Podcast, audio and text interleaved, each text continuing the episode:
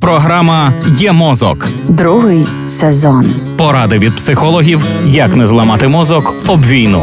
Проєкт створено за підтримки програми партнерства у галузі мас-медіа в Україні «ю ем пі пі».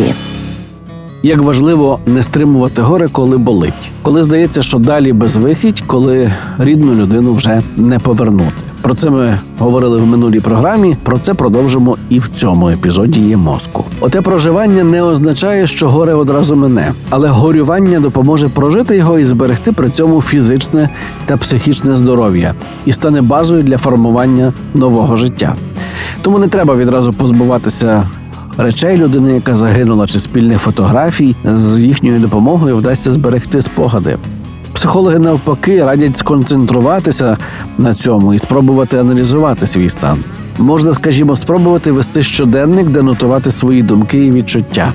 Це допоможе пережити горе. Але значно краще, коли допомагатиме вам не щось, а хтось. Самотність зазвичай тільки посилює горе, тому важливо не залишатися з ним наодинці надовго.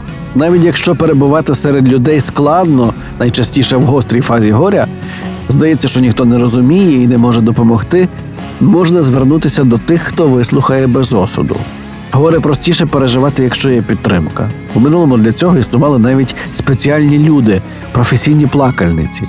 Їхні плачі та голосіння допомагали висловлювати та осмислювати свої почуття.